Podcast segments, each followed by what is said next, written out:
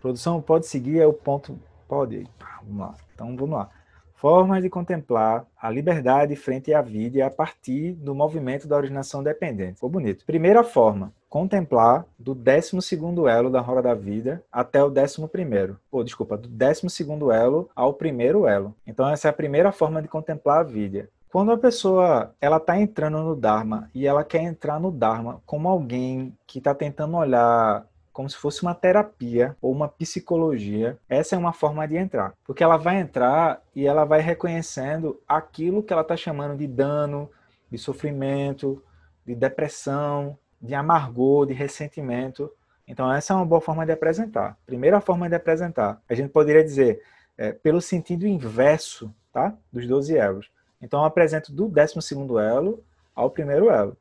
Porque o que, que, é isso? É tu apresentar a partir da, da dor ou do sofrimento, e ao invés de tu dizer para a pessoa, olha, essa é a primeira nova verdade, tu já aponta, olha, tem o sofrimento, tá vendo? Mas tem a saída do sofrimento. Aí a pessoa, ela entende, tá? Então, isso também poderia ser chamada de, de psicologia budista também. Já que quando a gente procura um psicólogo, geralmente a gente procura um psicólogo porque tá lascado. Eu acho, já pensou a pessoa, acho que eu estou precisando de uma revisão mental. Acho que eu estou aqui com 33 anos, é 33 mil quilômetros rodado, é muito.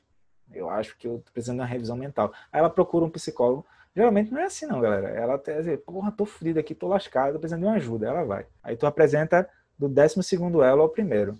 É uma boa coisa. Depois, segunda forma de apresentar essa contemplação. Do primeiro elo até o décimo segundo. Essa forma é a forma de apresentar no sentido direto. Então, geralmente, essa forma é apresentada no seguinte: tu apresenta a natureza de Buda, apresenta as mandalas e tu vai dizer para a pessoa por que é que ela não está conseguindo ver a liberdade frente aos obstáculos. Aí, segunda forma de contemplar, tá? Terceira forma, que é a forma que eu mais gosto. Reconheça a vidya como uma expressão de algum dos 12 elos e ali mesmo reconheça isso como uma expressão da mandala. Por que, que eu acho essa bacana? Porque ao invés de tu ficar indo para lá ou para cá, tu vai achar maravilhoso tu ver os demônios mais de perto. Por quê? Porque tu vai ver assim que tipo, na verdade, quando tu olha para os demônios que estão surgindo e tu nomeia aquilo a partir de algum ensinamento, alguma coisa do Dharma, aquilo vai começando a perder força. Daí o que acontece? Qual dos três das três contemplações é melhor? Não tem. O que tem é assim, qual das três contemplações tu consegue ver? Aí a pessoa começa, entende? Então, revisando. Primeira forma de contemplar é do décimo segundo ao primeiro elo. Segunda forma, do primeiro ao décimo segundo elo. Terceira forma, reconhecer a vidya ou qualquer um dos doze elos como uma, uma expressão da mandala da Prajna Paramita. E ali mesmo tu reconhece e aprende a soltar. Porque eu posso, eu posso olhar para aquilo e aprender a, a, relaxar, mas eu só estou tendo a capacidade de olhar né, o movimento. Eu não estou tendo o discernimento do, do movimento. Como, por exemplo, eu posso pegar e achar que eu estou sentando e os pensamentos estão atrapalhando a minha prática. Posso. Você tem todo o direito de pensar isso. Ou posso olhar já sentando e vendo que isso que eu estou chamando de pensamento é movimento. É movimento do quê? Movimento da prática da originação dependente. A mandala da Prajna Paramita como o meu eixo e o meu referencial para eu ter discernimento sem ter uma contaminação kármica. Porque eu posso dizer assim, tipo, os semideuses, eles têm alguma, alguma lógica ali? Tem. Por exemplo, os semideuses, eles geram empreendimentos. E empreendimentos vai ajudar os seres humanos. Então tem uma compaixão ali, tem um nível de compaixão.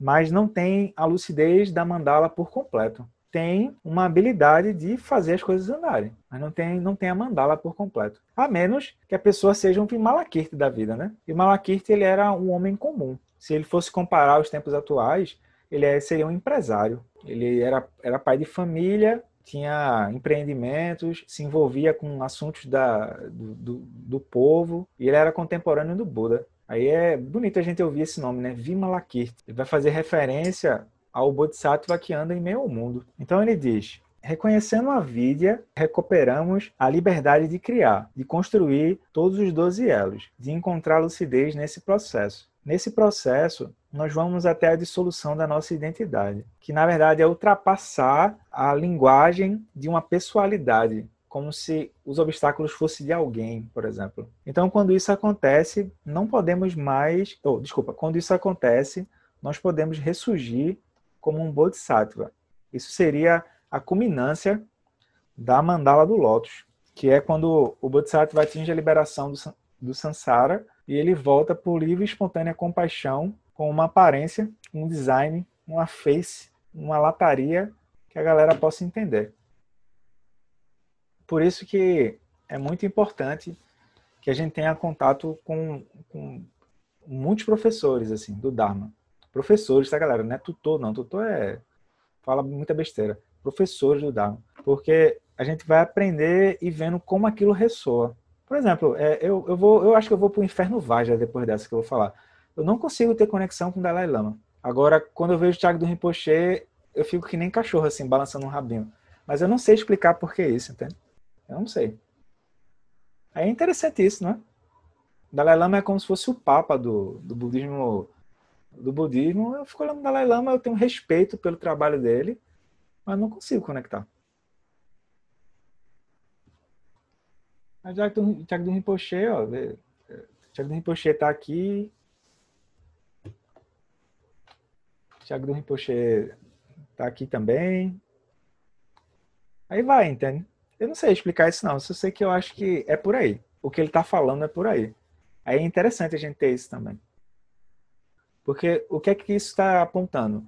Que aquela forma que aquela sabedoria está sendo apontada coemerge com a disposição kármica que tu tem. Por isso que é interessante a pessoa ir se inspirando na, na biografia desses mestres. Por exemplo, Jagdu Rinpoche não era um erudito, ele era um yogi. Yogi é assim, tu recebe a instrução, tu tem que praticar no dia a dia. Tu não vai fazer trabalho de doutorado em cima daquilo.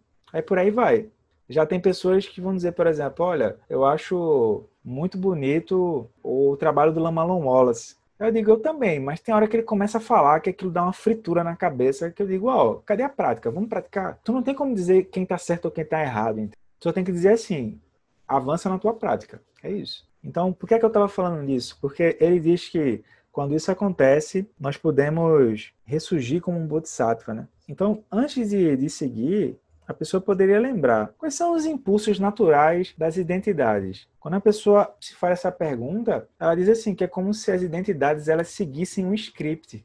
Se fosse um, um, um, uma descrição matemática, seria como se as identidades fossem um autômato. Elas, têm, elas só reconhecem uma entrada e a saída delas é condicionada àquela entrada. Então elas ficam procurando um 2, por exemplo, um número 2, mas quando ela reconhece o 2, ela vai ficar fixada em reconhecer o número 2 várias vezes. E ela só consegue fazer isso. Então, por exemplo, se a gente olhar com cuidado, todas as seis classes do Sansara, deuses, semideuses, humanos, reino animal, fantasma faminto, reino dos Infernos, eles têm um roteiro do que seguir. É mais ou menos como uma pessoa assistir um, um filme do, do David Fincher. A pessoa já sabe o que vai esperar ali dentro. Ou como a pessoa assistir um filme do. Como é que é, rapaz? O cara que dirigiu Tropa de Elite, esqueci o nome dele. Você já sabe o que vai esperar ali dentro. Zé Padilha, eu acho. Você já sabe o que vai esperar. Você assistir um filme do Almodova, você já sabe o que vai esperar. É tipo isso, entende? É tipo isso. O que, que acontece? Por Bodhicitta, o roteiro muda. Ele vai dizer: o Bodhisattva é aquele que usa o poder de avidya, cria uma aparência, cria uma motivação, cria uma conexão. Aí calma, isso aqui vai precisar ser visto como um todo porque do contrário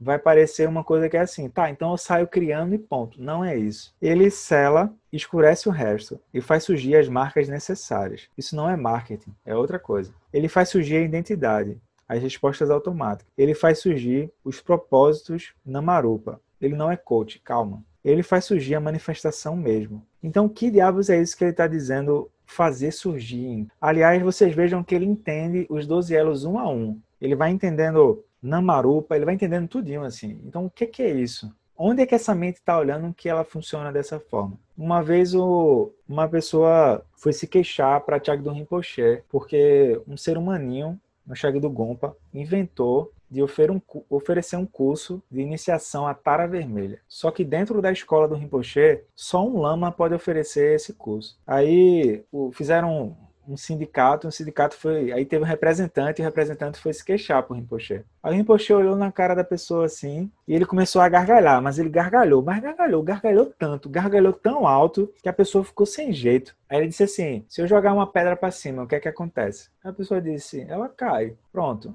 Espera que quando, quando essa pessoa cair, aí é a hora da gente poder ajudar porque a pessoa estava com muita certeza que era aquilo, entende? Então, o que, que é isso? O que é essa, essa lucidez que ele está falando por trás? Dentro disso, ele mantém a completa lucidez. Ou seja, ele mantém a, a seguinte compreensão. Em cada uma das etapas dos 12 elos, o que acontece é, aí ele tem a compreensão do, do do décimo segundo, décimo primeiro, pá, pá, pá, pá, pá, pá, mas não é intelectual. Ele tá vendo a experiência daquilo. Ele vê, primeiro elo é vazio, primeiro elo, forma é vazio, primeiro elo é forma. Primeiro elo nada mais é do que vazio, primeiro elo nada mais é. É por aí vai. Tá, tá, tá, tá. Aquela afirmação inteira da página paramita. Ele vê isso, entende? Não é um raciocínio, ele vê. Como, por exemplo, quando a pessoa estendeu a roupa, que ela ficou lavando no final de semana. Meu amigo, teve uma época que eu, que eu me mudei e eu tava apertado e não tinha máquina de lavar. Aí era lavar calça jeans na mão. Puta merda, tu lavava a calça jeans na mão assim. Quando terminava, tu queria uma cama pra descansar. Tu não tá acostumado a fazer aquilo, pô. Não tá acostumado. Aí, ou seja, tu bota aquela calça pra estender, aí tá pegando um sol assim, né? Quando. É, aí tu veste, sei lá, veste um jogo de televisão a televisão. Quando começa a, cho a, a, chover, tu fez um trabalho tão fora da puta para lavar a calça que tu não pensa nem em pestanejar para tirar a calça, entende? Tu levanta do jeito que dá, aí tira a calça da chuva e bota na tecnologia dos americanos, que é bota atrás da geladeira. Porque no outro dia tu vai precisar usar a calça. Né? Aí por aí vai. Ou seja, tu não faz um pensamento, entende? Tipo, eita, agora. Não é, não, não é mente, do tipo, agora eu vou botar o pé esquerdo na frente, o pé direito depois e vou chegar na, lá na varanda para tirar, desculpa, lá na área de serviço para tirar a calça, porque vai chover. Desculpa, porque vai molhar. Não é isso. Tu simplesmente para e, eita, tem que tirar. Aí tu se move. Isso significa que está a nível de energia já. Então ele diz o seguinte, ó. É, o Bodhisattva está incessantemente conectado com o ponto zero dos 12 elos. Ponto zero, desculpa, o ponto zero dos 12 elos, as árvores são os nozes, o ponto zero dos 12 elos é a mandala da Prajna Paramita. Tu tem a compreensão direta de que não tem ignorância, mas também não tem extinção. Nem os elos subsequentes da velhice e morte, nem extinção da velhice da morte. Recife, João Pessoa, Alagoas, aí tem assim, retorno, volte para a lucidez. Ela, não, não, deixa isso para depois aí. São Paulo, não sei o quê. Volta para a lucidez. Tu pegar um texto tradicional do budismo, não tem isso de ponto zero dos 12 elos. Mas ele entende que a nossa mente é cartesiana. Então, como nossa mente é cartesiana, tu inclui um ponto zero. A gente até fez essa brincadeira, né? A brincadeira da régua. Por exemplo, quando eu tô na régua, que eu tô a 10 centímetros do início dela. Quando eu tô nessa posição 10, essa posição 10 inclui o ponto zero ou não? Inclui, porque 10 nada mais é do que 0 mais 1 mais 2, até chegar a 10. Em qualquer lugar que eu tiver na régua, eu estou incluindo o ponto zero. Mas se eu tiver preso à luminosidade, eu não vejo o ponto zero. Eu vou dizer, isso aqui é 23 centímetros. Tu não tá vendo, não é? Aí tu, calma, vê, eu tô vendo que é 23 centímetros. Mas tu tá vendo ponto zero. E, meu irmão, ó, esse seu papo aí, ó, vai te lascar pra lá, velho. Isso aqui é 23 centímetros. Tu quer comprar o que tu não quer. Tu, gata, gata, para gata, assim, gata. Um bodhisattva, ele, ele tem esse interesse de entender, de fato, como aquela mente opera naquele lugar. E ele vai tentar fazer de tudo para que a pessoa, ela, pelo menos, tenha confiança no Dharma. Então, isso é o deleite do bodhisattva. Tem essa loucura, assim. A loucura no meio do samsara não é o samsara. A loucura é a loucura do bodhisattva. Porque o bodhisattva, ele tem interesse pelos seres interesse pelos seres é assim. Tem hora que ele vai conseguir acertar, tem hora que ele vai conseguir errar. Mas tem alguma coisa dentro dele que diz: bom, alguém vai ter que fazer alguma coisa. E eu vou fazer a minha parte. Tem alguma coisa que diz: ó, oh, eu acho que o caminho é esse. Eu vou fazer a minha parte. Ele sorri para aquilo tudo, incessantemente. Quando ele se aproxima no final da sua vida, ele sabe que o justo pagamento de toda a sua vida é a própria dissolução de tudo, ou seja, a sua morte. Que outra coisa ele espera ganhar? Então, Bodhisattva, galera, Bodhisattva não ganha Oscar e não existe no Guinness Book alguma referência a algum Bodhisattva. Então, não é à toa que um dos quatro pensamentos é o pensamento da impermanência. E antes da impermanência, a vida humana é preciosa. Que o Bodhisattva vai, o Bodhisattva entende assim, tipo, tá, eu vou usar essa vida para quê mesmo? Para o Bodhisattva, se vai ter morte física ou não, isso não tem diferença. Por exemplo, o último ensinamento de Thiago do Rinpoche, vocês estão vendo que eu sou uma tieta do Thiago do Rinpoche, né? Chag do Det, não tem esse, não tinha esse, né? Chakrete tem Chag do Det. Aí, o último ensinamento de, de Rinpoche foi um ensinamento sobre a morte. Adivinha quem morreu? Ele. Aí ele fica em meditação silenciosa, com o corpo parado, durante sete dias. Mas a pulsação cardíaca dele cessou. Mas durante sete dias o coração dele fica aquecido. Então tem macumba aí. Como é que pode? Aí isso deu uma confusão do cacete, porque o IML queria chegar, né? Pra, se ele foi dado como morto, queria chegar pra. E a galera do Gompa, não, não mexe, não mexe, não mexe, não mexe, não mexe. Aí deu confusão isso aí. É interessante a gente olhar isso. Então imaginem a bondade dos bodhisattvas. Eles vão e eles voltam. Então esse mundo, ele é muito restrito. Por exemplo, quando a gente diz assim, esse mundo, tudo que a gente diz, eu sei, é muito pequeno diante da vastidão do que a mandala tem para oferecer. O Buda diz, é, o Buda histórico, tá? Ele pega os alunos dele e diz: Vocês estão vendo essa floresta? Aí vocês imaginem a floresta amazônica. Eu tava assistindo uma vez um documentário com, com a minha namorada, eu fiquei olhando: Uau, porra, que negócio complexo, uma floresta, pô. E não tem um gerente ali dizendo: Vá para lá, vá para cá, você fez 82% de produção. Aí o Buda diz assim: Vocês estão vendo essa floresta? Aí a galera, sim, pronto. É, o que a gente acessa é, são as folhas que estão na minha mão. Isso é o que a gente precisa saber para liberar do Sansara. Mas o conhecimento sobre o Sansara em si é a floresta inteira. Então, tudo que a gente diz assim, eu sei, é muito pequeno diante da amplidão do que a mandala pode pode pode chegar. Então o Lama diz, isso aqui é um micro, micro, microcosmo, é muito estreito. Por exemplo, Sogyal Rinpoche vai dizer que o Dzogchen, ele é estudado em 12 sistemas universais. Não me perguntem como ele sabe disso, em 12 universos diferentes. Então, por exemplo, aqueles seres que, que optam por manter suas mentes operando dentro dessa coisa estreita por um longo tempo, são os poucos seres que têm um sonho específico. Por exemplo, desejo trazer benefício aos seres. Isso é tão raro desejar isso. E ali aparece um Bodhisattva, para cuidar, né? Para cuidar dos seres que estão operando com a mente estreita. Por isso que tem uma vastidão de inteligências, né? Cherezig, Manjushri, Guru Rinpoche, Buda da medicina, por aí vai. Eles repousam nessa mente mais ampla e voltam com uma cara específica, já que é como os seres entendem. Tem gente que diz assim para mim na lata: olha, Lama Santen fala, eu não entendo. Não consigo gerar conexão com o Lama Santen. Aí eu entendo, né? Porque significa o quê? Que a, a marca kármica da pessoa não, não coemerge com aquela forma de abordar o ensinamento. Tu não vai dizer, olha, você vai pro inferno com isso, entende? Não vai dizer. Aí tu entende a pessoa, aí tu entende a importância de se ter vários professores.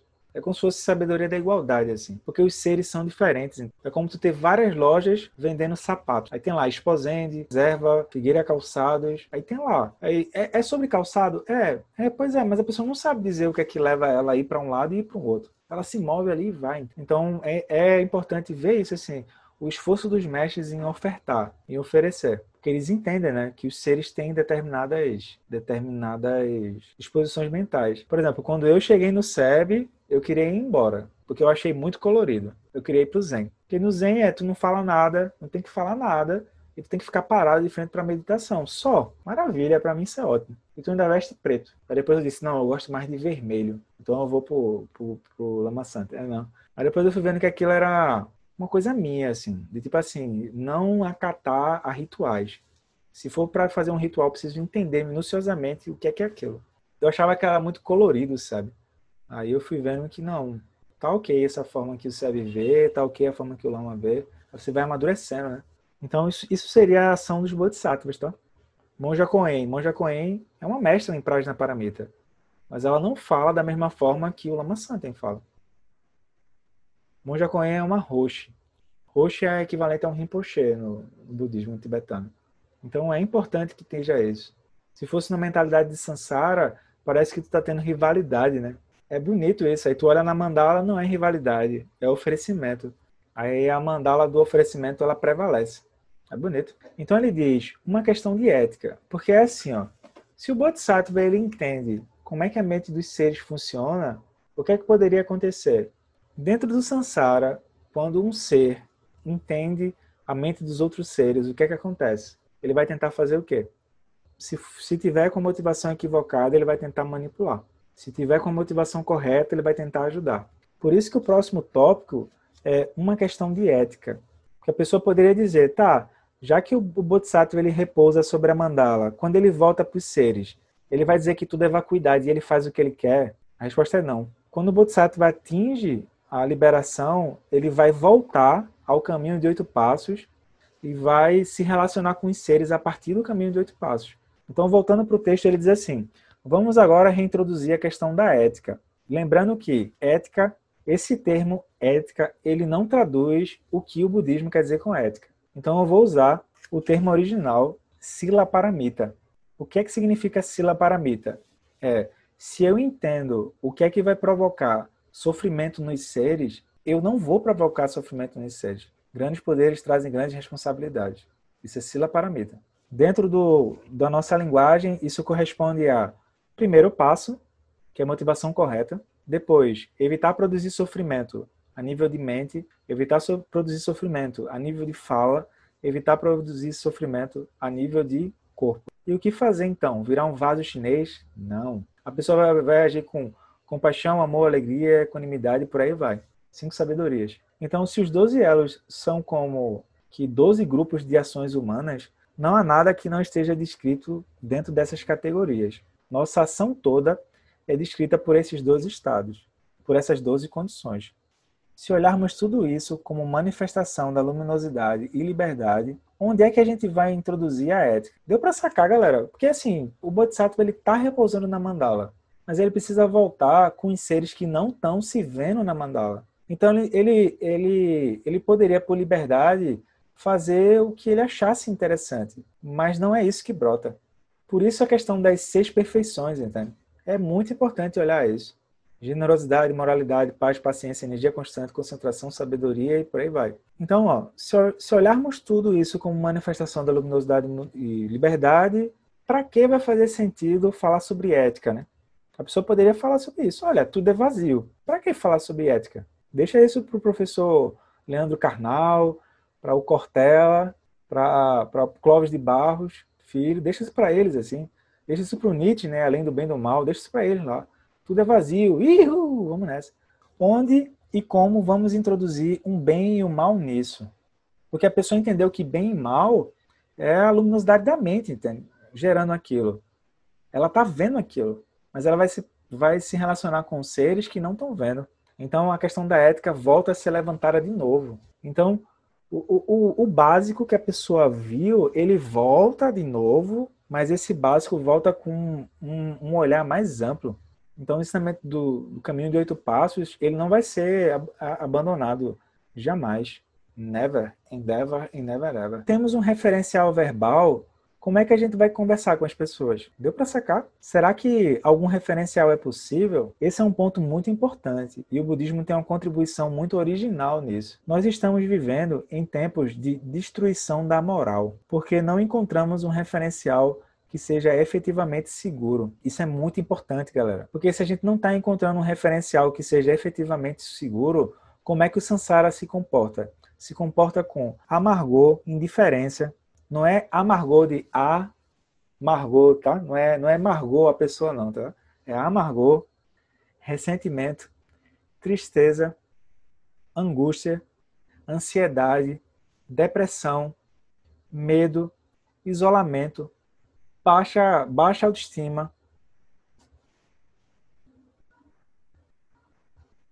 Por quê? Porque tu não tá conseguindo, entende? Não tá conseguindo estabilizar aquilo. Aí tu vai se isolando cada vez mais. É, é muito importante entender isso para a pessoa entender que a ação do Bodhisattva não é uma, uma, ação aleatória. Não é uma coisa mágica que surgiu na cabeça da pessoa. Ele tem compreensão disso aqui, pô. Aí dá dó, entende? Dá dó porque tá na mandala da página paramita, tu vê que aquilo é uma luminosidade que a pessoa tá criando. Mas ela se fixa aquilo. Aí tu vai chegar pra pessoa, olha, se você parar de olhar pro seu sofrimento, esse sofrimento para. Tu vai levar uma patada porque a pessoa está muito presa àquilo.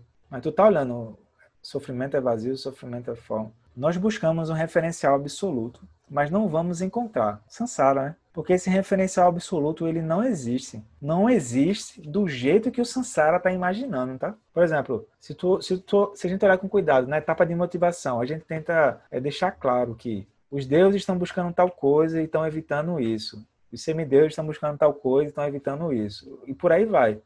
Para a pessoa entender que assim, tipo, o que eles estão buscando não vai ter de forma absoluta pode ter de forma passageira. A Prajna Paramita é a perfeição de todas as coisas e é a natureza última. E ela não pode ser atingida pelas circunstâncias. Ou seja, o que é que não muda diante daquilo que está sempre mudando? Aí ele diz: Eu olho para os seres e vejo um sofrimento de sonho, com identidades de sonho, complicações de sonho. E eu gero um corpo de sonho para atuar junto deles. Isso foi a declaração do Buda. Isso foi uma das, das declarações finais né, do Buda.